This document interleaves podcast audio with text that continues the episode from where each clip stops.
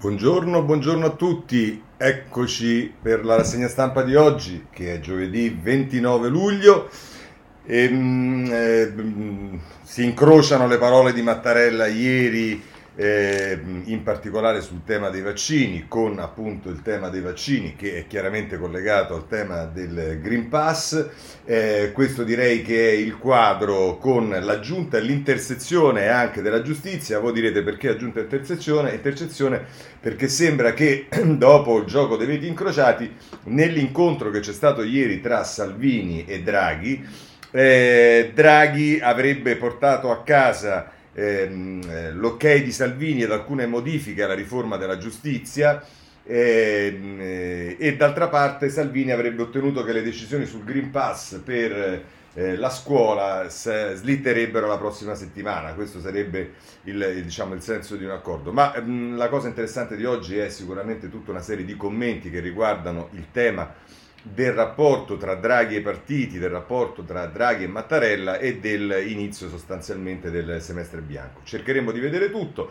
Eh, la notizia che vorrei darvi è che si vede che il libro di Renzi sta andando bene eh, perché la notizia che dà il Corriere della Sera oggi in prima pagina, ma la vedremo poi nell'ordine delle cose, non la ritengo particolarmente rilevante, ma che Renzi si indaga sulle chat, cioè che cosa eh, stanno facendo i magistrati, stanno, eh, come era successo sulla questione di Open, ricordiamo poi la Cassazione ha ehm, diciamo, stroncato tutta l'attività della Procura di Firenze, in questo caso la Procura di Roma che ha sequestrato i computer, i cellulari del, di Presta e del figlio di Presta per andare a trovare le prove del eh, finanziamento illecito eh, dovuto al fatto che il magistrato eh, intende sindacare quant'è il compenso e se è giusto il compenso che ha preso eh, Renzi per il film che eh, ha fatto e che poi, è, come sapete, è stato comprato dalla 9, è andato in onda sulla 9 e via dicendo, perché ormai siamo arrivati a questo, ma vedremo tutto con calma.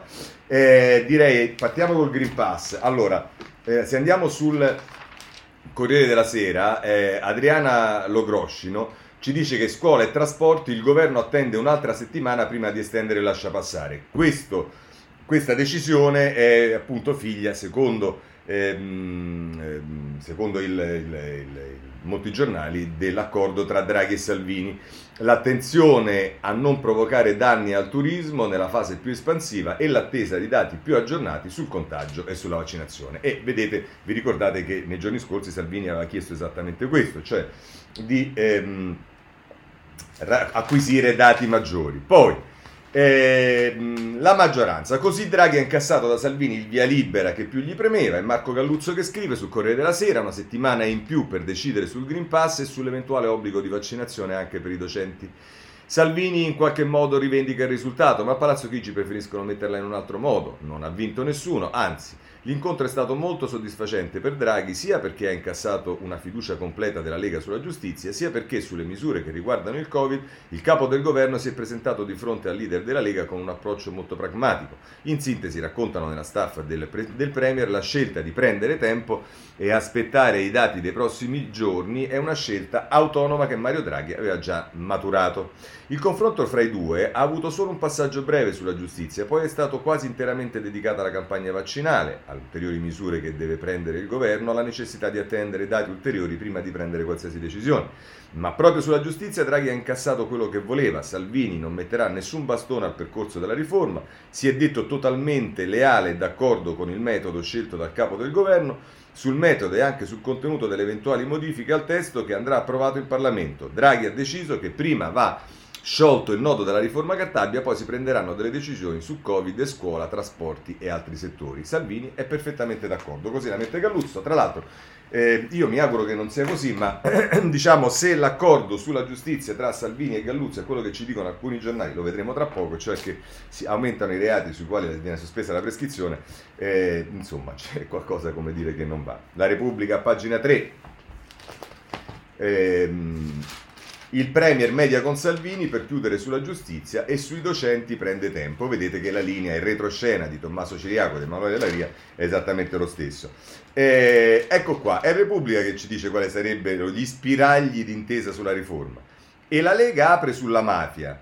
ma poi aggiunge niente prescrizione anche per droga e stupro. Si lavora all'accordo, oggi atteso il nuovo testo e Draghi fa sapere che è attento alle istanze di tutti, cioè non, abbiamo, non facciamo più un doppio binario, cioè i reati normali e poi il, eh, i reati di mafia dove si allunga la prescrizione, ma facciamo ehm, multibinari. Eh, reati di mafia, mm, stupro e qual era l'altro, non mi ricordo, eh,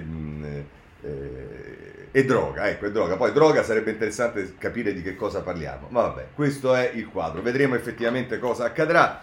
Eh, non vorrei pronunciarmi anche perché di, di, cavolate se ne sono sentite tante in questi giorni. Vedremo poi quale sarà effettivamente eh, il testo del, della proposta del governo. Eh, il giornale ne parla a pagina eh, 3 della, del, della, riforma della giustizia, Draghi esasperato dalle beghe del Movimento 5 Stelle impone l'agenda, subito la giustizia, poi il dossier Covid. E anche qui si parla dell'incontro con Salvini ehm, e va bene, insomma, eh, questo, questo sul, eh, sul, giornale. E da ultimo voglio prendere il messaggero a proposito del Green Pass, eh, perché il messaggero esce un attimo dal, cita anche quello, ma dall'accordo tra Draghi e Mattarella e parla di che cosa potrebbe accadere.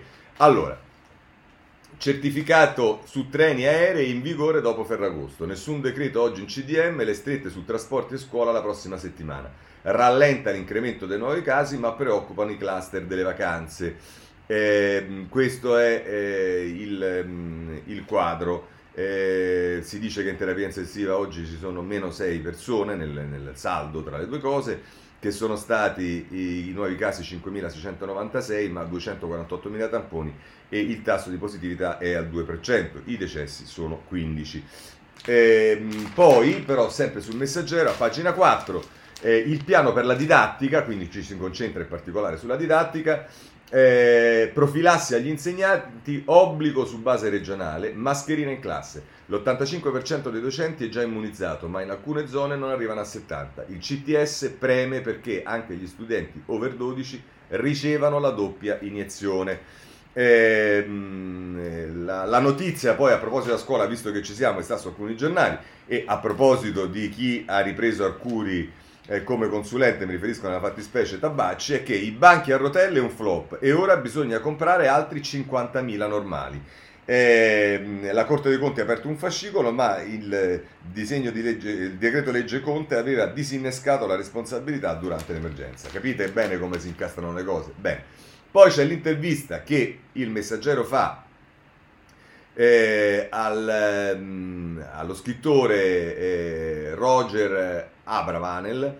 Eh, la scuola si trasformerà, il Green Pass la salvezza, lo studioso d'educazione massimizza, dice massimizzare la presenza con i vaccini, ma la DAD non sparirà, la libertà uno può non immunizzarsi, se però in classe contagia, lei è quella degli altri. Così il messaggero e così chiudiamo il capitolo Green Pass e apriamo il capitolo eh, vaccino. A questo punto vorrei segnalarvi innanzitutto l'intervista che il Corriere della Sera fa a pagina 7 a, non so mai se si dice la FOC, la FOC o la FOSH, ma comunque prima o poi lo scoprirò, una terza, anzi se qualcuno lo sa me lo segnali, una terza dose è sempre più probabile per gli immunodepressi e i soggetti fragili.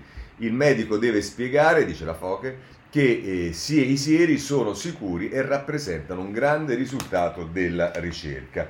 Questo è eh, il, ehm, la Foche sul eh, Corriere della Sera. Poi c'è Repubblica, Repubblica che eh, dedica al capitolo vaccini pagine, e qui lo interseca anche con la scuola, le pagine 4 eh, e 5.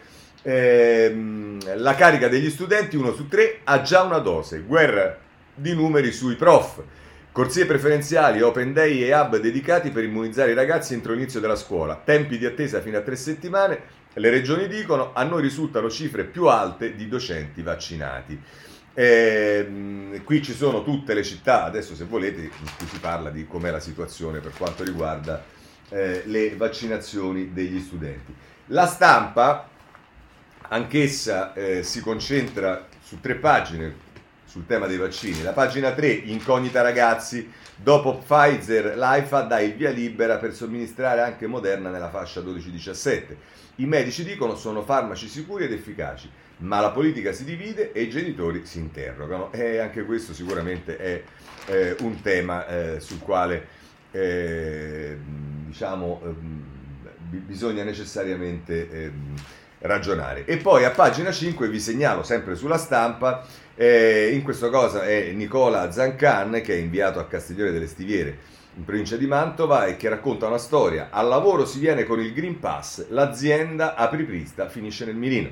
Minacce e insulti al titolare della Sterilgarda scusate, dopo la lettera con cui invitava i 328 dipendenti a vaccinarsi e ha detto, ho scritto, dice il presidente di Fernando Sarsi, ho scritto che avrei sospeso i dipendenti, nessuno vuole licenziarli, ma dobbiamo uscire da questo incubo. Eh, vedremo che cosa sarà questo apripista eh, a Mantova, a Castiglione delle Stiviere. Per quanto riguarda i vaccini, eh, è il tempo che ci dice Pfizer serve la terza dose dopo sei mesi. Studio della casa farmaceutica sugli effetti della variante Delta, protezione oggi troppo bassa. È così in prima pagina il tempo che poi ribadisce il concetto a pagina 7, terza dose dopo sei mesi. Eh, contro la Delta protegge 11 volte di più gli anziani e 5 di più giovani rispetto a due inoculazioni. Questo è il quadro che ci viene fornito al tempo e sul tema dei vaccini voglio prendere anche eh, l'avvenire in prima pagina, vaccino dovere civico, sono le parole di Mattarella, adesso eh, ci arriveremo, l'appello di Mattarella non si può rifiutare in spazi condivisi, la scuola regolare priorità assoluta, il governo rinvia l'estensione del Green Pass e istruzione e trasporti in risalita ai contagi e positività. Vaccino dovere civico, così la mette il, eh, l'avvenire. Eh, allora però che cosa succede all'estero? Perché è interessante, due cose voglio segnalarvi. Uno è sulla stampa, eh, scusate, sulla Repubblica, a pagina 7 si parla di New York, 100 dollari a chi si vaccina. Biden obbligo per i dipendenti federali. Negli Stati Uniti i primi ristoranti e bar aperti solamente a chi ha fatto due dosi. Quindi come vedete anche... Ehm, sul, anche a New York eh, si iniziano a prendere misure che si sono iniziate a prendere in anticipo in Europa e dobbiamo dire la verità, in Italia si sono prese ancora prima che si prendessero in Europa.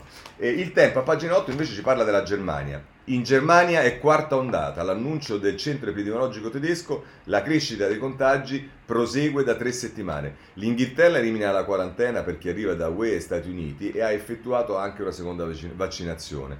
E, ehm, insomma, eh, questo è quello che ci dice. Eh, l'allarme arriva dal Robert Koch Institute in Germania, è cominciata la quarta ondata della pandemia di coronavirus. Eh, lo afferma un rapporto presentato dal presidente del centro. Eh, la, secondo il, il, il, Presidente, la crescita dell'incidenza di contagi prosegue da circa tre settimane, così come l'aumento dei ricoveri. Pertanto, un'alta quota di vaccinazioni non basta per tenere bassa la nuova ondata di infezioni coronavirus. In sostanza, sarebbero necessarie ulteriori misure di base in modo da tenere basso il numero dei pazienti negli ospedali, tra cui la riduzione dei contratti sociali e della mobilità. Eh, ci risiamo, parrebbe in Germania. Speriamo che non sia così e vedremo che cosa accade. Poi ci sono i Novax, insomma, queste manifestazioni Novax che diciamo vanno molto sui social, vanno un po' meno per strada. E, ehm, eh, pagina 6 del Corriere della Sera, slogan, insulti, poche mascherine, l'onda antipass non riempie le piazze, a Roma 1500 manifestanti, a Milano qualche centinaio, sfilano anche parlamentari leghisti, Patuanelli li attacca. E poi nel taglio, questo è quello che ci dice Rinaldo Frignani da Roma, e poi eh, Fabrizio Caccia fa un'analisi dei personaggi, tra i cartelli Paragone ed Enrico Montesano, siete rimasti solo voi, l'attore dice, ade, dice aderisco ma resto lontano dalla politica. E, ehm, questo è il Corriere della Sera. Vediamo anche Repubblica, eh, pagina... Eh, pagina 6 eh, ehm, sfilano Sgarbi, Borghi e Pillon, ma la protesta dei Novax è un flop, l'adesione maggiore a Roma, a Milano slogan per De Donno e più agenti che attivisti, grandi assenti, eh, Forza Nuova e Castellino. Eh, e poi c'è un'intervista a Federica della Lega che vedete prende le distanze dalla scelta di alcuni parlamentari e guardate tutto questo che accade Giorgetti, Federica, Zaia e, se lo guardate diciamo con eh, una lente che decifra quello che accade dentro i partiti, secondo me segna sicuramente una avanzata di eh, linea diversa all'interno della Lega rispetto a Salvini e rispetto ad altri come quelli che sono andati in piazza, perché Federica dice legittimo il dissenso, ma non sarei sceso in piazza, io farei vaccinare i miei figli. Dobbiamo spiegare che la campagna è fondamentale per raggiungere anche le tante persone ancora scoperte. Ecco qua, questo è quello che dice Federica. Io sono convinto che su queste cose ci saranno eh, degli sviluppi all'interno della Lega. Andiamo sul giornale che ha eh, due eh, cose da segnalare. Uno sono i Novax per scelta ed è pagina 4. Galassia no, passa ancora in piazza, basta dittatura, ridateci la libertà, circa 1500 manifestati all'evento di Roma, poche decine a Milano e a Napoli. Al sit-in pure Sgarbi e leghisti, scatta il vaffa Draghi. Eh, così la mette il giornale, che però poi mette in evidenza giustamente quelli che sono Novax non per scelta ma per costrizione in qualche modo. E si parla di coloro che hanno fatto la sperimentazione su Reitera. Noi cavie per Reitera siamo fermi a una dose, Novax per la burocrazia, niente certificato per i mille volontari del Sirio italiano, sospeso per carenza di fondi. E sapete che su questi, tra questi c'è anche l'ex magistrato Carofiglio che interviene spesso nelle trasmissioni della Sette e mette in evidenza sicuramente questa che è una, eh, diciamo, una cosa assurda, una cosa inconcepibile, ma insomma, libero a pagina 6. Eh, Borghi va in piazza contro la Lega e il Green Pass. A Roma un migliaio di persone contesta il certificato verde tut- voluto dal governo. Manifestano pure Siri, Bagnai, Sgarbi e Paragone, sit-in in altre città, ma insomma questo è quello che eh, scrive il eh, libero e direi che anche con questo possiamo chiudere, anche perché, anzi no, non possiamo chiudere, ma insomma dei, dei Novax eh, francamente dedicare anche troppo tempo mi sembra eccessivo, però invece la stampa ha deciso di fare questa... Eh, cosa dei confronti, l'altro giorno c'era Cacciari e non mi ricordo chi, oggi ci sta Freccero, sto con Cacciari, no al Green Pass e Antonella Viola, ma tu e filosofi siete in errore. Ecco, se volete su questo la cosa più deliziosa da leggere è il foglio in prima pagina eh, con... Eh, vedremo poi eh, un editoriale anche di Cerasa su altre cose, ma insomma il foglio in prima pagina ehm, con ehm, contro Cacciari, eh, le sue domande alla scienza assomigliano agli artifici retorici dei Novax, ma si può rispondere. Ed è Bucci che scrive sul foglio e risponde a Cacciari. Eh, mh, lasciamo perdere a questo punto, eh, mh, passiamo, mh, prima di, di, di passare alla eh, politica, la riforma del fisco. Qui voglio segnalarvi il tempo in prima pagina, un po' terroristico questo titolo, salasso sui proprietari di casa, riforma del fisco ma non per tutti. Il ministro Franco usa la revisione del catasto per trovare appena 2,5 miliardi di sconti sui redditi. Prosegue sulle pagine 2 e 3 per tagliare le tasse 2,5 miliardi.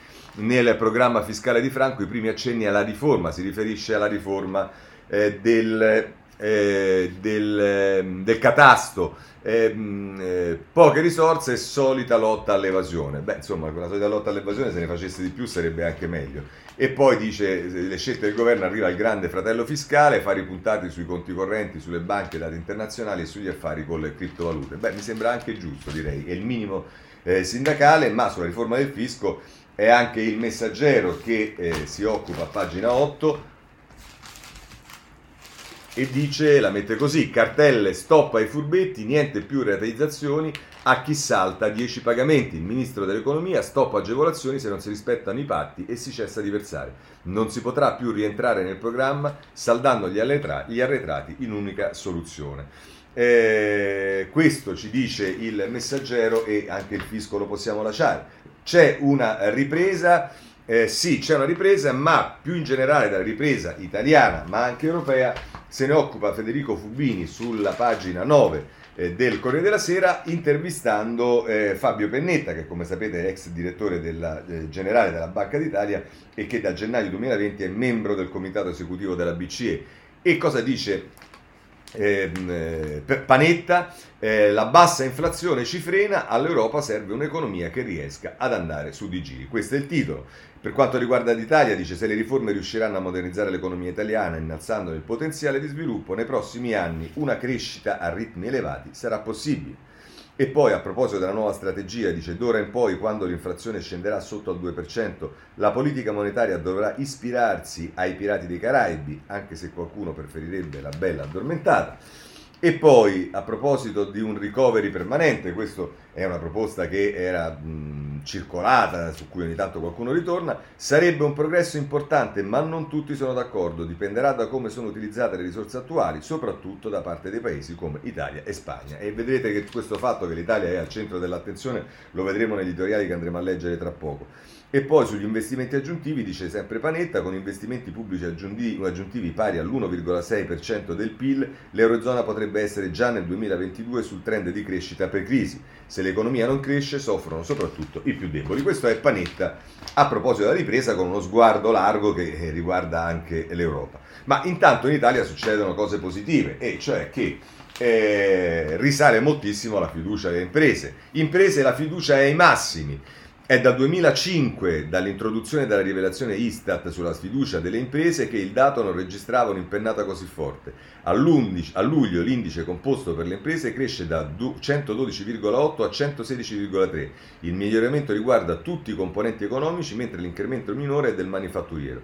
Sale anche l'indice che misura la fiducia dei consumatori, il clima economico passa da 126,9 a 129,6 quello personale dal 111,1 a 112,2, quello corrente dal 108 a 111,9. Questi sono i dati che ci dà ehm, il Sole 24 ore in prima pagina e in prima pagina lo mette anche il giornale. Le imprese hanno fiducia, l'indice tocca il record del 2005, sorpassa la Germania e insomma questo è un dato positivo che ovviamente va colto, eh, non è una cosa che rimane lì. Va bene, poi c'è stata la, mh, i saluti per prima delle vacanze del Presidente della Repubblica, ne parlano tutti i giornali perché, ripeto, lo intersecano poi con tutte le cose che abbiamo visto e quelle che vedremo su giustizia e altre cose. E, e Marzio Breda, il Quirinalista del Corriere della Sera, pagina 2, è il virus che limita la libertà, le riforme non si può fallire. Il Presidente della Repubblica richiama al dovere di immunizzarsi, negli spazi comuni non si può affermare che il vaccino eh, non entra. E poi sotto c'è un commento di Massimo Franco, ma vedremo questa, queste cose sviluppate in altri commenti, un asse istituzionale per arginare l'incognita del movimento. Asse istituzionale tra Mattarella e Draghi è il pre- pre- presupposto di questo articolo. Allora, per vedere i partiti, il Movimento 5 Stelle eh, se ne occupa il, poca roba sui partiti, eh, state tranquilli che non c'è praticamente niente di, sulla vita proprio dei partiti. Il Movimento 5 Stelle se ne occupa il giornale a pagina 8, Conte diventa anticapitalista, il libero mercato è iniquo, il neo leader del Movimento 5 Stelle sposta la linea politica sempre più a sinistra, giustizia sociale grazie ai pubblici poteri. Eh, poi per quanto riguarda invece Forza Italia, c'è libero che eh, si occupa della, diciamo, della, compagna di Berlusconi che eh, sconfessa un po' eh, eh tutti quelli che hanno posto problemi nel, nel, partito di Berlusconi. Lei di Berlusconi, traditori in Forza Italia, la fascina attacca i deputati che boicottano la linea di Forza Italia, andate a casa, il nostro partito non è un taxi. Eh, si riferisce a Toti, a Brugnaro, ma si riferisce anche eh, al, eh, a, alla Giusy Bartoloni, che, Bartolozzi, scusate, sbaglia pure il giornale a scrivere, che se n'è andata perché non voleva votare l'estensione, e poi a Enrico Costa, a Marco Marini, insomma, ce l'ha un po' con tutti la compagna di Berlusconi e questa è una notizia che dovevamo dare. Oh, mh, prima di passare alla riforma della giustizia, vi voglio segnalare una cosa molto interessante che c'è sulla cronaca del Corriere della Sera di Roma che riguarda le amministrative, che saranno eh, l'appuntamento più prossimo elettorale. Ed è un'analisi fatta da Antonio Preiti insieme ad altre persone e riguarda eh, diciamo, il sentimento dei romani rispetto ai quattro candidati non misurato sui sondaggi, ma bensì misurato sul, eh, sui social, sull'utilizzo dei social. Qui si fa un riferimento in generale eh, diciamo a come vengono utilizzati i social e via dicendo, e poi però viene applicato ai candidati. Ed è interessante, vi leggo una parte di, questo, eh, di questa inchiesta. Eh, veniamo adesso ad analisi più prossime ai quattro candidati. Su Facebook si osserva immediatamente la posizione di primazia di Virginia Raggi. Se guardiamo alla base dei follower dei quattro candidati, vediamo che l'attuale sindaca raccoglie addirittura l'80% del totale. Quando sono conteggiati i like, questa percentuale scende al 66,7%, ma è pur sempre molto elevata.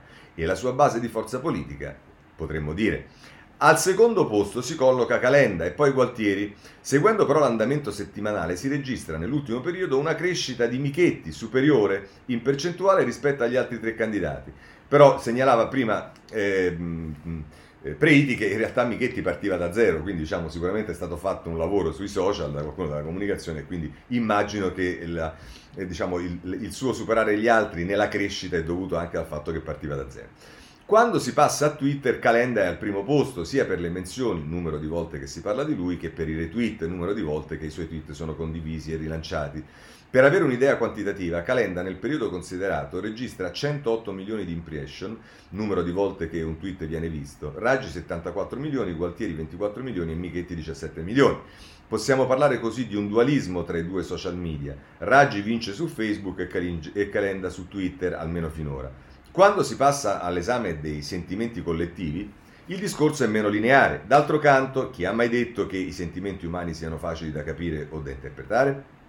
La Raggi occupa lo spazio semantico maggiore, l'hashtag con il suo nome è sempre il primo, ma è anche di gran lunga la più controversa. Lei addensa tutte le emozioni più critiche e lo si vede dalla mappatura delle emozioni, quando il suo nome prevale intorno alla paura, alla confusione e alla rabbia. La figura a cui maggiormente si affianca il sentimento di ottimismo è Michetti, mentre Calenda attrae di più di tutti per la speranza che la modernità, ma anche, eh, scusate, mentre Calenda attrae più di tutti per la speranza e la modernità, ma anche per il disappunto. Gualtieri non prevale in una emozione particolare, perché non è al primo posto in nessuna emozione, anche se il suo nome viene associato al successo, alla speranza, ma anche al disappunto. Il fatto che Gualtieri non prevale in nessuna emozione, diciamo, eh, mi, mi, pare abbastanza eh, evidente sotto tanti altri punti di vista. Comunque vi segnalo sulla cronaca di Roma, prima pagina della cronaca di Roma del Corriere della Sera, Preiti con questa interessante inchiesta. Ma ora veniamo alla riforma della giustizia. Allora, si inizia ad avere diciamo, una lettura un po' più univoca, eh, omogenea, che non è stata nei giorni scorsi. C'è chi diceva che aveva calato le braghe 5 Stelle, chi aveva, diceva che aveva calato le braghe Conte, insomma, eh, che tutto era per aria. Allora, come la mette il Corriere della Sera? Lo stallo dei partiti sulla giustizia, il Premier spinge e chiama i leader. Giornata di trattative e voci poi smentite di un blitz di Cartabia in commissione per chiudere. E, ehm, così la mette Giuseppe Aperto Facci. A sera la Commissione Giustizia di Montecitario è costretta a rinviare la seduta oggi. Il relatore della riforma del processo penale, il PD Francesco Vazio, allarga le braccia. È in atto la mediazione tra il governo e i partiti su, no, sui nodi ancora da sciogliere. Dunque, aggiunge, non è possibile procedere con gli emendamenti. Ed è in quei minuti, quando tutto sembrava volgere verso lo stallo, che Mario Draghi ricontatta tutti i leader dei partiti, il Presidente del Consiglio e la Ministra della Giustizia Cartabia vogliono chiudere l'accordo entro oggi, così da portare il testo in aula domani, rispettando i tempi annunciati. Palazzo Chigi contatta Enrico Letta, il segretario del PD assicura, Presidente, noi sosterremo l'accordo. Questo è quello che ci dice eh, Facci, che poi parla anche ovviamente di, eh, di Salvini, eh, insomma di tutte le cose eh, che, mh, mm, eh, eh, che, abbiamo visto, mm, si parla poi di Forza Italia che, che insomma che non è convinta, ma poi il retroscena di Manuele Buzzi oggi è dedicato ai 5 Stelle, la riunione ad alta tensione tra Conte e i big Movimento 5 Stelle, corre- coerenti fino alla fine, vertice del Movimento a tarda sera quando le cose si complicano, poi lo spiraglio con una possibile apertura su più reati. Eh, vabbè, vedremo che cosa accadrà della riforma della giustizia, come ovvio parla anche Repubblica che dà la sua valutazione eh, e lo fa a pagina 3, eh, il Premier media con Salvini per chiudere sulla giustizia.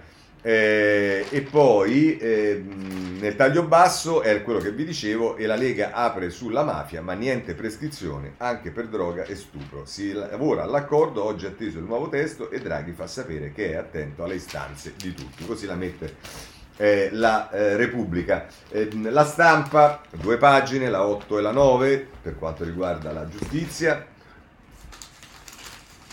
eh, giustizia l'ira di Cartabia per le divisioni tra i partiti. Salvini apre all'accordo dopo la prescrizione del no del Movimento 5 Stelle ai poteri di indirizzo delle Camere. Compresso, eh, compromesso in salita, i negoziati proseguono fino a tarda notte. Vedete che qui. Eh, eh, diciamo, eh, qui, qui, la situazione è meno chiara sulla stampa. Poi c'è la sottosegretaria della giustizia eh, che dice una soluzione può arrivare oggi in Consiglio dei Ministri. Interessante questa cosa, ma veramente il Consiglio dei Ministri la soluzione è arrivata già due volte. Piccolo particolare che poi un minuto dopo voi sconfessate le decisioni che vengono prese dal Consiglio dei Ministri, ma d'altra parte non sareste 5 Stelle se non andasse così. Va bene, eh, Draghi telefono a tutti i leader, ora basta giochi a rialzo, il retroscena di Lario Lombardo, insomma questo è il tenore che trovate un po' su, tutte, eh, su tutti i giornali. Mh, vi segnalo eh, sul dubbio eh, a pagina 2 una, eh, diciamo, un, scusate no a pagina 2, sul dubbio a pagina 5, eh, Paolo Delgado che diciamo, fa una mh, valutazione che guarda oltre questa riforma della giustizia, anche se la include. E allora cosa dice il titolo di questo articolo di Delgado? Se la partita giustizia complica il cammino di Cartabia al Quirinale. Cioè la sostanza è che, eh, la, e questo vedremo è in parte quello che riprende anche eh, il, mh, eh, il, riformista, eh, ehm, cioè, se, se, se, la Cartabia punta troppo i piedi sui temi della giustizia, eh, il, eh, il, la sua possibilità di andare al Quirinale vacilla. Il CSM boccia la riforma Cartabia, invoca la depenalizzazione, scrive Simona Musco a proposito invece della posizione del CSM, critica la norma sull'improcedib- sull'improcedibilità e sulla possibilità per il Parlamento di definire dei criteri di priorità nella trattazione degli affari. A rischio il rapporto tra i poteri, dice il CSM. Guardate, se volete a proposito di CSM, io proprio non occupo troppo spazio, me ne scuserete, però se voi volete potete andarvela a vedere. C'è una eh, intervista al vicepresidente del CSM Ermini sulla pagina 4 del, eh, del, di Avvenire. Da noi solo critiche costruttive nel parere oggi in plenum, in plenum indicazioni per evitare anomalie. Ma mh, guardate, diciamo, siete in questo momento, soprattutto per, per, per, quello che sta dimostrando la magistratura, mi pare i meno titolati a dare indicazioni per risolvere i problemi. Ma insomma, questo è eh, il quadro. A questo punto andiamo anche sul eh, riformista a pagina 5. Ehm, ed è eh, Claudio, eh, scusatemi, ed è, eccolo qua, ed è Aldo, Aldo, scusatemi, Aldo Torchiaro che sviluppa quello che abbiamo visto sul dubbio il ricatto dei 5 Stelle, Cartabia a rischio rinvio. La Commissione Giustizia ieri doveva esaminare il DDL ma nulla di fatto. La rabbia dei parlamentari contro Conte che tiene in ostaggio la maggioranza. Cinque assemblee regionali hanno detto sì al referendum. Corsa contro il tempo prima della pausa di agosto. E qui si aggiunge il tema delle assemblee regionali che hanno detto sì ai referendum sulla giustizia, quindi diciamo, ehm, al, corrisp- questo a, diciamo, aumenta la possibilità che si vada a votare sui referendum perché le firme stanno andando benissimo, quindi il problema non si pone, ma eh, certamente ehm, eh, ci troviamo nella situazione che eh, anche i consigli regionali sarebbero sufficienti per la raccolta delle firme. Benissimo, allora veniamo alla, ai commenti e comincerei eh, da Ignazzi, perché possiamo perderci Ignazzi, la mh, fine, eh, come dire, e autorevole analisi del politologo, dell'editorialista del domani, che eh, diciamo ehm, praticamente da solo sostiene che eh, Draghi ha la frutta, diciamo, è finita la luna di miele, le spine di Draghi e le liti nella maggioranza, giustizia e vaccini. E la mette così, taglio una parte perché, diciamo, lo capite da soli, insomma, tutto non si può leggere. Pandemia e recovery plan nella loro diversità si ergono come i pilastri su cui incardinare un governo emergenziale. La Concordia Universalis fa riferimento alla maggioranza larga e dice prima che le maggioranze larghe non sono necessariamente una cosa positiva, ma insomma, la Concordia Universalis che doveva sostenerli si sta però incrinando. Nemmeno la pandemia, che pure riguarda tutte e tutti, riesce a contenere i dissensi. Proprio ieri la partecipazione di dirigenti di primo piano della Lega alla manifestazione anti-Green Pass e sostanzialmente Novax ha assestato un altro compto, colpo alla compattezza della maggioranza.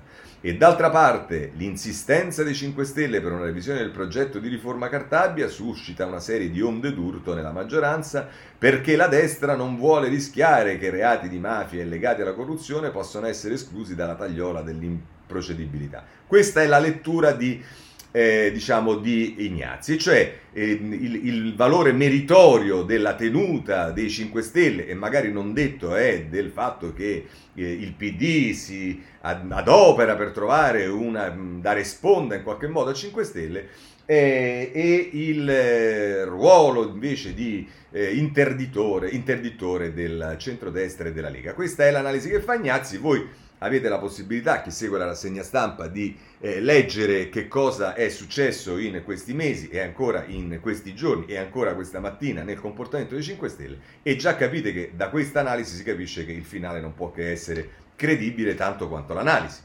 E infatti qual è il finale? Tant'è che si ha la sgradevole sensazione, come segnalava su domani Andrea Lorenzo Capussela, oddio, un cognome speriamo, vabbè, che la classe dirigente faccia quadrato per rendere ancora più impervia la sanzione dei reati dei colletti bianchi.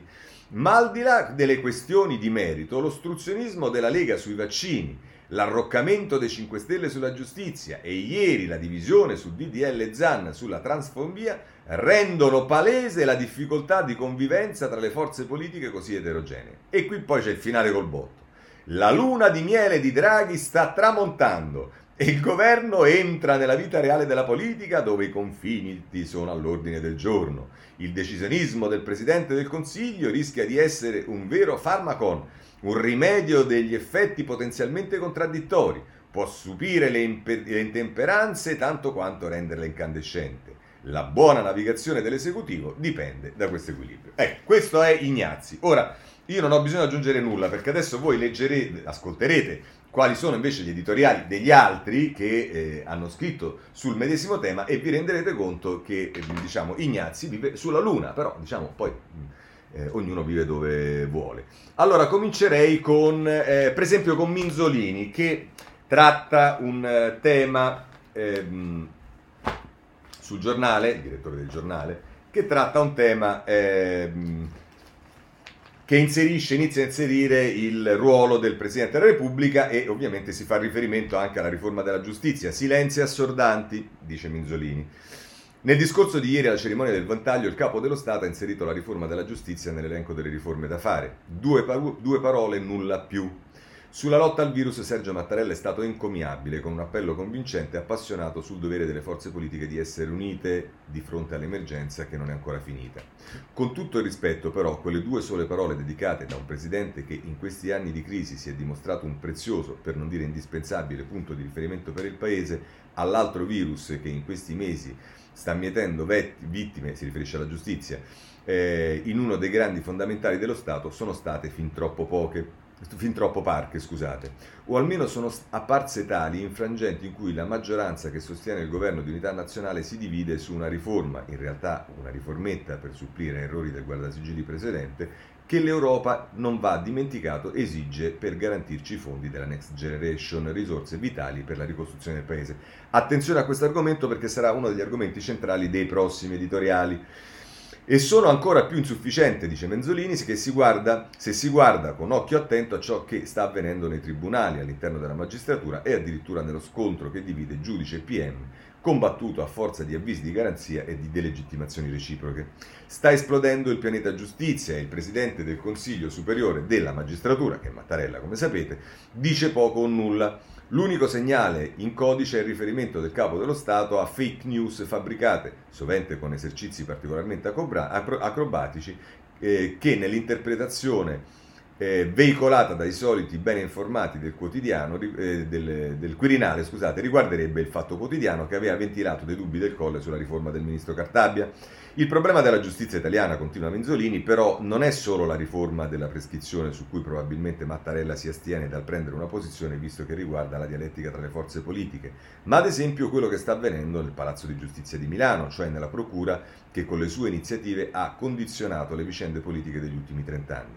O ancora sono le cronache che hanno trasformato il CSM nel terreno di battaglia di una guerra tra fazioni di cui non si scorge la fine. Su tutto questo continua ad esserci un silenzio assordante dai vertici istituzionali, dal Presidente e dalla politica. L'unica risposta chiara a questa situazione insostenibile arriva dalle lunghe file di persone che aspettano pazientemente il loro turno per firmare il referendum sulla giustizia.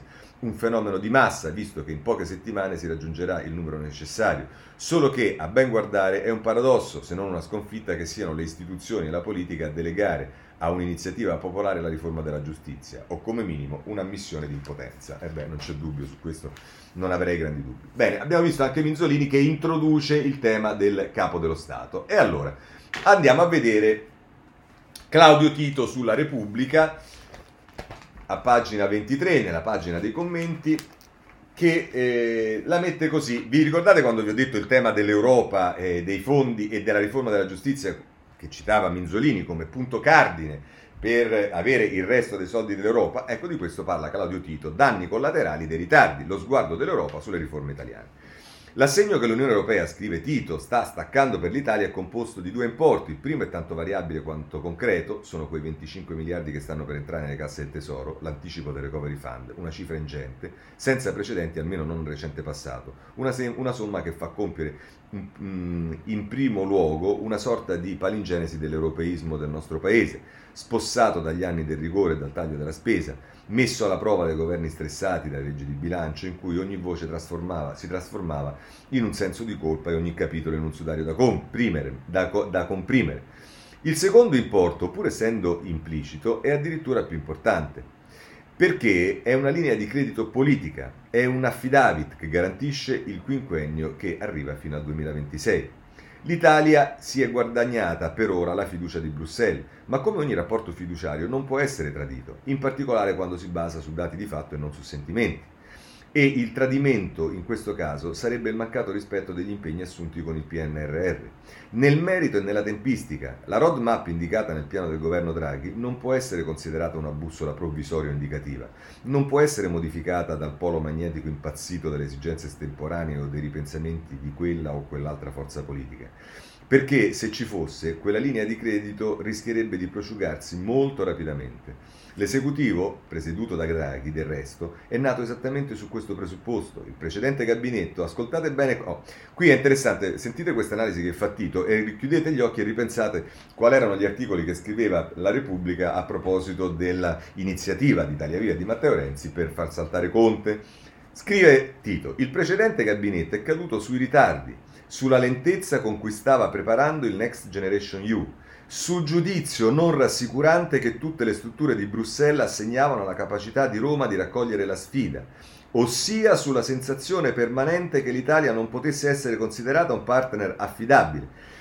Vi ricordate quando tutti ci spiegavano che i grandi risultati di Conte in Europa perché aveva ottenuto i soldi e poi ehm, che il, il, fatto quotidiano che ci diceva che il Next Generation EU e il, il, il, PNRR di Draghi erano sostanzialmente la stessa cosa. Bene, vi ricordate quando Renzi dice sempre che il tempo è galantuomo? Vedete, piano piano, il tempo è galantuomo. Poi magari se qualcuno di coloro che scriveva il contrario qualche mese fa avesse anche la bontà di chiedere scusa, ma non a noi, eh, diciamo ai lettori, dicendo avevamo un po' sbagliato valutazione, vabbè. Andiamo avanti, che il recovery fund era stato studiato per affrontare la nostra crisi, ma che la classe dirigente di quel momento potesse non essere all'altezza dell'impegno, questo è quello che pensava l'Europa. Eh. Quella sensazione che in parte si basava anche sul pregiudizio che negli ultimi 20 anni ci ha accompagnato in tutti i palazzi della politica europea, negli ultimi mesi si è rarefatta. E conclude così Tito. In alcune occasioni sembra che alcuni dei partiti della maggioranza si siano dimenticati di aver approvato in Consiglio dei Ministri e in Parlamento il PNRR. Quei voti non rappresentano una responsabilità temporanea, ma un impegno definitivo. Oh, non è che si citano i 5 Stelle, che sono gli unici che hanno messo in discussione gli accordi approvati in Consiglio dei Ministri. Eh? No, no, no, questo non si deve fare. Però andiamo avanti. Le riforme della giustizia, ad esempio, non costituiscono un'eventualità, sono una necessità. Il testo già in esame nelle aule della Camera e del Senato e quelli sul processo civile e tributario, la cui approvazione è formalmente fissata per fine anno, sono semplicemente ineludibili, sempre che si voglia contare sui prossimi 100 miliardi. Bastava leggere nelle settimane scorse il rapporto della Commissione europea sul sistema giudiziario italiano, gli inviti rivolti dal commissario Reiner e il dossier sullo Stato di diritto per capire che non c'è più tempo da perdere. La discussione e il confronto sono il cuore dei sistemi democratici, ma tutelano l'essenza della democrazia se poi si rivelano fruttuosi, se generano efficienza e risultati, altrimenti sono il frutto avariato di un dibattito inutile. Stesso discorso per tutti gli appuntamenti scaglionati da qui a dicembre prossimo, come la legge sulla concorrenza e la riforma fiscale. A proposito questo vi dico che la legge sulla concorrenza su molti giornali mh, sembra che, visto l'intasamento delle questioni, potrebbe slittare a dopo l'estate. L'Unione Europea ha investito su Mario Draghi, la cosiddetta affidabile e autorevole. La considera, scusate, affidabile e autorevole, ma questo giudizio vale solo fino a quando il fatturato del suo governo sarà positivo. Ecco la vera responsabilità di cui si devono fare carico le forze della maggioranza. L'inazione è stata in passato uno strumento efficace per la sopravvivenza della politica italiana, adesso sarebbe semplicemente essenziale. e potremmo dire citofonare i 5 Stelle, lo diciamo noi perché eh, eh, Tito non, eh, non, lo dice, ma insomma è così. Però abbiamo ehm, sentito anche Tito e allora adesso però eh, a proposito del rapporto dei partiti con la maggioranza, vorrei andare su Marcello Sorgi sulla stampa perché diciamo è la risposta più plastica, senza che io debba dire assolutamente nulla, all'esilarante editoriale del politologo Ignazzi che eh, transita sulla Luna. Perché non ci sarà una crisi d'agosto? I lettori preoccupati per i, di, per i, venti di crisi che da qualche giorno soffiano su Palazzo Chigi a causa di dissensi sulla riforma della giustizia penale possono fin d'ora rassicurarsi, anche se ieri la tensione tra i partiti della maggioranza ha toccato il limite. Non bisogna farsi ingannare dalle apparenze. È vero come nel 19, 2019, eh, l'anno della caduta del governo giallo-verde, Salvini torna al papete, lo stabilimento balneare da cui chiesi i pieni poteri, è torso nudo in costume da bagno. È altrettanto vero perfino... Eh, è altrettanto vero, perfino il PD, autodefinitosi partito della stabilità, si è schierato per ragioni meramente elettorali con i 5 Stelle che hanno rotto l'accordo maturato in Consiglio dei Ministri due settimane fa. E questo fa benissimo a, a sottolinearlo Soggi. E ancora è sicuro che un'assemblea di Leu, il piccolo partito del ministro Speranza, ha applaudito calorosamente il direttore del Fatto Travaglio che insultava Draghi con parole grosse. Ma tutto questo, duole ricordarlo, fa parte della cosiddetta ricerca di visibilità che i leader dei suddetti partiti ritengono indispensabile per risalire le classifiche dei sondaggi.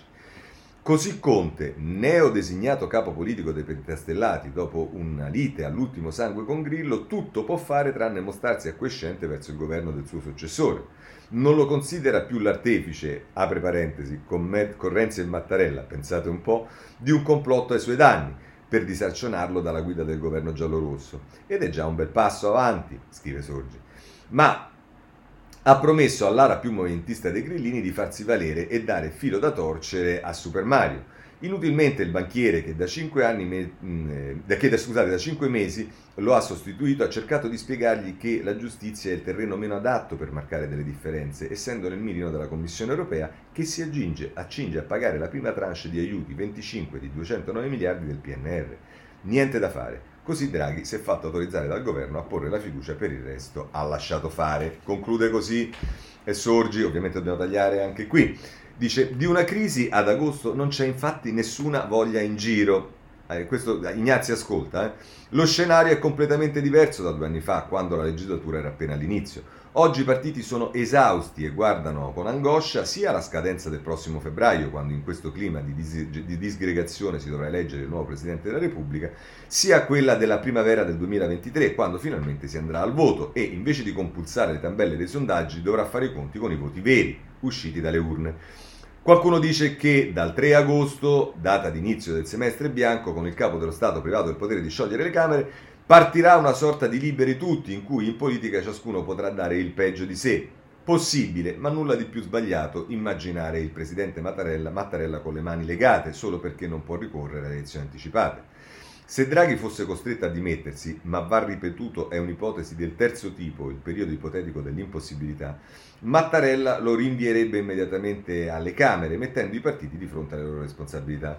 A quel punto la confusione a cui si assiste in questi giorni cesserebbe tutti insieme ma ammetti anche che, in un intento suicida, gli stessi responsabili delle dimissioni insistessero per mandare a casa il banchiere giocando la sfida dell'Europa e i miliardi di aiuti di cui sopra, al Presidente della Repubblica non resterebbe che mettere su un governo elettorale, forse perfino militare, come è accaduto con il generale Figliolo per le vaccinazioni. A mali estremi, estremi rimedi, anche se non è affatto detto che ci si arriverà così. La mette Sorge penso che sia questo editoriale la migliore risposta all'editoriale di eh, come si chiama, di Ignazzi.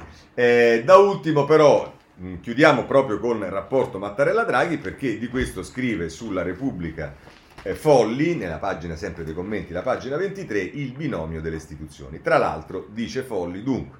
La fiducia non è in questo caso la prova, di, mm, fa riferimento al fatto che Draghi ha annunciato la fiducia sulla giustizia.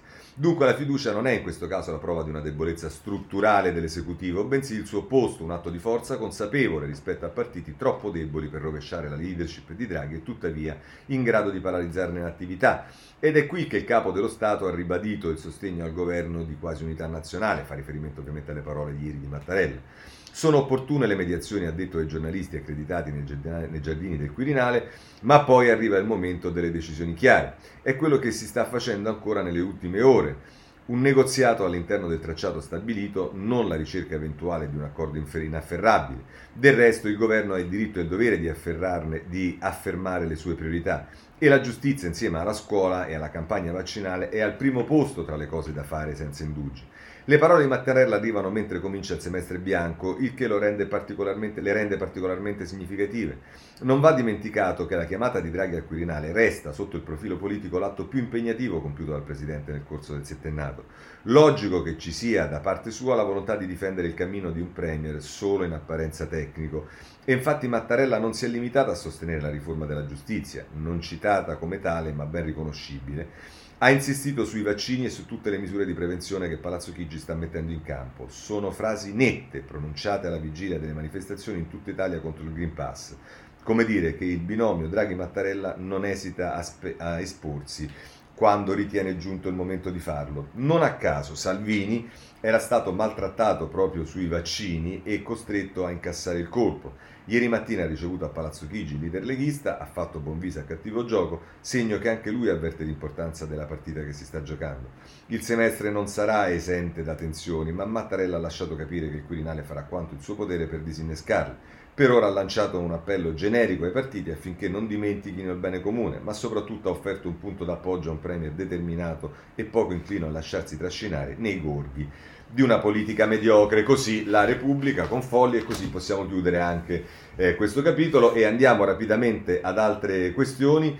Eh, segnalo per quanto riguarda la Procura della Repubblica eh, di Milano quello che sta accadendo. Sul Repubblica, pagina 8, la Procura di Milano cambia, il nuovo capo sarà un esterno, domani scadono i termini per le candidature alla successione di Greco che va in pensione tra pochi mesi, in corsa Melillo da Napoli, Amato da Bologna, Gratteri da Catanzaro, Viola da Firenze e Leone De Castris da, Legge, eh, da Lecce. Beh, sarà interessante vedere perché questo CSM poi deve nominare il nuovo capo della Procura di Milano, pensate un po'. Eh, a proposito di Palamara e via dicendo. Sarà molto interessante vedere che cosa ehm, accade. Va bene, eh, segnalo la, la, stessa notizia, diciamo, ehm, ehm, per vedere anche qual è la posizione di un giornale di destra eh, la vediamo Libero a pagina 4, i magistrati milanesi siamo disorganizzati, botte da Orbi in procura, rivolta delle toghe contro il dipartimento guidato da De Pasquale, il PM anticav, accusato dai colleghi di lavorare poco e avere troppo potere. Nel mirino pure greco, questo è quello che scrive Libero a pagina 4 e chiudiamo con il riformista a pagina 7, si occupa della eh, Procura di Milano. Ehm, Bruti nei guai chiese l'autoesilio di Storari. Aveva can- contattato il PM Nobili, che non è Luciano, eh, che lo ha raccontato in audizione, suggerendo la strada del trasferimento in prevenzione, un salvacondotto per l'intero ufficio eh, che avrebbe risparmiato a CSM di indagare sugli interrogatori di Amara. Consiglio rispedito al mittente, domani Storari davanti alla sezione disciplinare. Paolo Comici parla di questo, vedremo poi eh, altre questioni che riguardano la eh, vicenda eh, Palamara, ma intanto vi voglio segnalare dal dubbio che il giudice Di Matteo, eh, che come sapete è anche membro del Consiglio Superiore della Magistratura, difende la, ehm, la, eh, il GIP di Verbania ehm, perché, che è stato, come vi ricordate, eh, fu rimosso. Eh, ecco qua, di Matteo e Ardita si schierano con la Jeep garantista di Verbania, cioè hanno votato, eh, credo, il Consiglio Superiore di Magistratura, o comunque sono, si sono esposti eh, dicendo che quel provvedimento era un provvedimento eh, sbagliato. Eh, però rimaniamo sul dubbio perché invece si parla di, Maria, di Palamara, Palamara passa al contrattacco e denuncia il dubbio a pagina 7, esposto di Palamara contro Dravigo e Gigliotti, violazione colposa dell'obbligo di astensione. È l'annuncio dei legali del PM romano che sapete ehm, passata alle cronache soprattutto per il libro con eh, Sallusti. Il riformista continua a non mollare il povero Pignatone, eh, pagina 3 del riformista Pignattone Bigotti, chissà se stavolta qualcuno risponderà. Lo strano intreccio tra indagini, amicizie, fratelli, appalti assegnati in modo dubbio, arresti inspiegabili. Dietro l'intricatissimo caso Consip si nasconde qualcosa che nessuno vuole dire. Perché la procura chiese al presidente di Consip la conferma dell'esclusione di Romeo? Piero Sanzonetti scrive, il direttore riformista, riformista che non dimentichiamolo mai, eh, ha, credo se non erro, come editore esattamente Romeo. Eh, veniamo L'ho tenuto perché non, non, non vorrei dargli troppo eh, importanza, perché davvero questa, questa vicenda per me è surreale. Ma insomma, andiamo alla vicenda Renzi. Pagina 13, dopo il richiamo in prima pagina, perché poi Corriere della Sera è come... Oh, e questo diciamo, guardate, eh, chiaramente queste sono mh, vicende che se compaiono su Corriere della Sera e non compaiono su altri giornali è perché evidentemente c'è stata una esclusiva eh, di rapporti tra la Procura e il Corriere della Sera e eh, ha avuto queste indiscrezioni da Sanzadini, non hanno avuto delle altre, d'altra parte in altre occasioni ce le hanno magari invece Bonini piuttosto che eh, Fittipaldi, piuttosto che altri sugli altri giornali e quando io parlo di un rapporto perverso tra le procure e eh, le cronache giudiziarie dei giornali, credo che questo sia un esempio ehm, plastico, via, ecco, Fiorenza Sanzanini. Sc- eh, aperti i cellulari di Presta, si cercano le chat con Renzi. Il sospetto, soldi per la casa.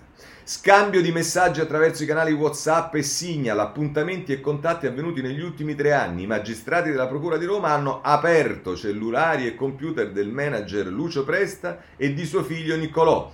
Cercano, cioè, capite voi, cercano le chat e le mail scambiate con il senatore Matteo Renzi prima della sigla dei contratti da 700.000 euro percepiti dal leader di Italia Viva. Ora, se qui c'è una omogeneità giurisprudenziale da parte della Cassazione, esa- mi pare che sia esattamente quello che è accaduto con, eh, nella vicenda Open con i cellulari sequestrati a, a, agli altri attori eh, e che la mm, Cassazione eh, con, la, con, con, ripetute sentenze ha sconfessato la Procura di Firenze. Vedremo che accadrà, che accadrà qua. Ma insomma...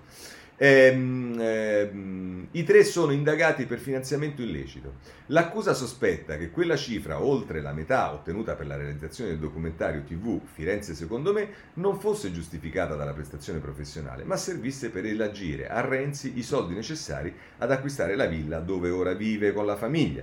I soldi della casa infatti erano stati anticipati dalla madre dell'imprenditore Riccardo Maestrelli che aveva finanziato anche la Fondazione Open e restituiti da Renzi proprio dopo aver percepito i compensi di presta. Cioè, voi capite? Cioè, eh, ma, ma, vabbè, andiamo avanti. Ehm, eh, dunque, ehm, sono 5 smartphone e 5 tra tablet e computer sequestrati durante la perquisizione del 30 giugno nella società Arcobaleno 3 amministrata dallo stesso Nicolo Presta. Eh, alla presenza di periti e avvocati, gli investigatori della Guardia di Finanza hanno copiato il contenuto di tutti i dispositivi che dovrà essere adesso analizzato proprio per verificare la natura dei rapporti economici. Eh, mh, vedete, vi dicevo, mh, eh, il libro di Renzi è, eh, sta andando molto bene e io sono sicuro che andrà ancora molto meglio perché diciamo, questa vicenda giudiziaria appare veramente una roba semplicemente allucinante, ma non dobbiamo abituarci a questo e quindi io penso che quando poi qualcuno ha dei dubbi sulla esigenza che si facciano determinate riforme della giustizia e che si inizino a fare delle riforme della giustizia che, eh, come dire, ehm, eh, riducano eh, il, i rischi di una deformazione della giustizia, come a mio avviso avviene in inchieste come queste, eh, altro che referendum, bene il referendum, bene le riforme della Cartabia, ma bisogna fare anche altri passi in avanti. Oh, eh, sui giornali ci sta tutta la vicenda del figlio di Tabacci a Leonardo e la guerra che è partita da Salvini. E contemporaneamente, se voi andate, eh, prendo il Corriere della Sera per tutto, perché poi contemporaneamente si parla della moglie di Conte. Eh, un caso, il figlio di Tabacci Leonardo lega all'attacco, l'azienda dice è regolare. Il manager dichiara che si asterrà sulle materie di cui si occupa il padre sottosegretario. Vabbè. Ehm, ehm, e invece nel taglio basso, questa era eh, Andrea Ducci, nel taglio basso Fulvio Fiano Quote e grandi alberghi, la compagna di Conte nella lite tra i fratelli sugli affari di famiglia. Olivia Palladino è la figlia del patron del Plaza di Roma. Vabbè, io direi pure, sono fatti loro, ma comunque insomma. Siccome c'è ve lo do. Eh, voglio segnalarvi il titolo di apertura del domani, vietato parlare di Eni, ora dateci 100.000 euro entro 10 giorni, gli avvocati dell'azienda controllata dallo Stato chiedono il pagamento per presunti danni reputazionali Soldi che per il colosso devono essere versati prima ancora di una querela. Se non pagate vi denunciamo. Eh, magari voi non pagate, poi se vi denunciano siete sicuri che non avete fatto nulla, il problema è risolto, come diceva quello, paura, eh, male non fare, paura non avere, quindi se uno non, non ci sono problemi. Vi segnalo il Vaticano perché... Ehm, nella vicenda del processo del Vaticano, la stampa ci dà notizia che nella truffa generale di cui nel quale è imputato Becciu, Cardinal Becciu, si sarebbero, ma questo lo dico io, no, non lo dico io, cioè, si sarebbero fregati pure i soldi che eh, Baglioni gli aveva mh, fatto ottenere con il concerto di beneficenza. Ce lo dice Gianluca Paolucci, il raggiro a Baglioni in Vaticano, spariti i fondi per la beneficenza. Poi ovviamente sono tutte cose che dovranno essere accettate e allora a questo proposito però vi segnalo il dubbio che dice per accertarle però non possono essere eh, lesi i diritti di difesa, siamo ai tribunali speciali, insomma il processo Vaticano e il diritto di difesa, un'unione impossibile. Daniele Zaccaria che scrive sul dubbio e ripeto qualcuno evoca addirittura i, tri- i tribunali speciali. Vabbè. Per quanto riguarda il carcere, il domani ci dà notizia della rimozione della direttrice del carcere di eh, Santa Maria Capavetere, poi altre notizie di cronaca, lo prendo a Repubblica ma c'è su tutti i giornali, ma eh, c'è qualcosa di strano nella morte del carabiniere che sembrava all'inizio aver avuto un malore perché giocava a calcetto, ci dice Andrea Ossimo o Ossimo, non lo so, Ossino, non lo so, malore dopo il calcetto tra i carabinieri, ma la procura indaga per omicidio. Il mistero della morte del maresciallo Fasano, l'inchiesta nata dalla denuncia dei familiari sul corpo, i segni di un'aggressione.